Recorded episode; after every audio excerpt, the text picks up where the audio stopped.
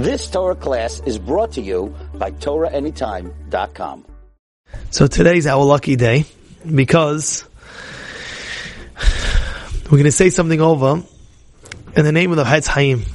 Listen to this very carefully.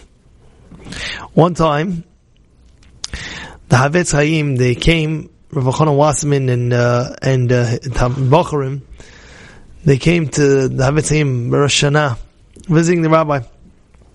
And he said the following. This I saw, Rav Eli Melech Biderman brings it down. It's an amazing one. What he says in the name of the Havetz Haim. Listen, good, good, good. The Pasuk says that when Yaakov finds out that Yosef is still alive, he says, let me go see him, beterem amut, before I die. That's what he says. Before he's going to pass away, he wants to see him, beterem amut. So there's no extra words in the Torah. What does it mean beterem? When you say, I want to go see Yosef, what does it mean beterem amut? What does that have to do with anything? So listen to this.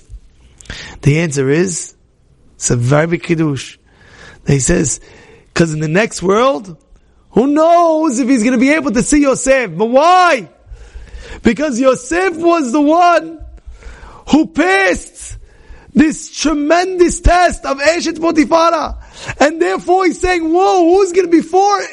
Just in case I don't see him in the next world, because he passed such a big test. At least let me see him in this world. You hear what's going on over here? Because the test, at least I'm adding. Listen to this. This is also from Nachman Breslov. Listen.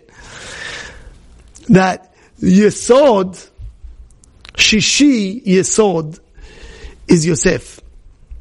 He's the only one, if you look, Yosef Hasadik. We say Moshe Rabbeinu. We say Abraham Avinu. We say David HaMelech. We say Aaron HaKohen. But Hasadik, who do we say Hasadik? Yosef. Because the Brit, there's two things. In the Brit Milah, when a person's having Brit Milah, he has two brachot. Asher Kedeshanu Zvanu Al Hamilah. That's one. The second is, Asher Lachniso Bebrito Shel Abraham Avinu.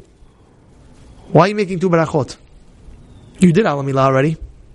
What's Lachniso Bebrito Shel Abraham Avinu meaning? What is that?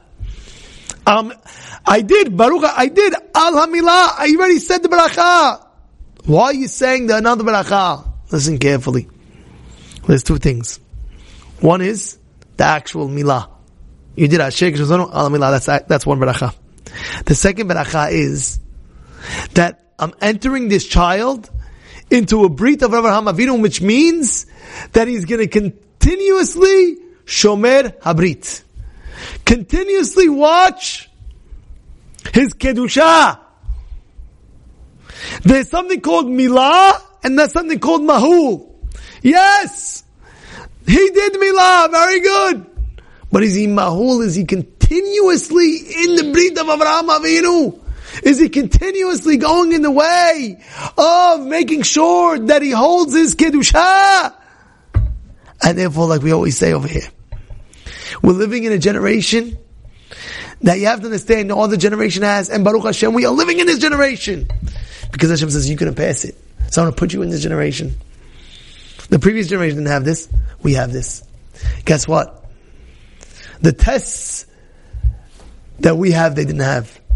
They can never get the schar that we can get. The reward that we can get, they can never get. Because they never had what we had. Therefore, it's our opportunity.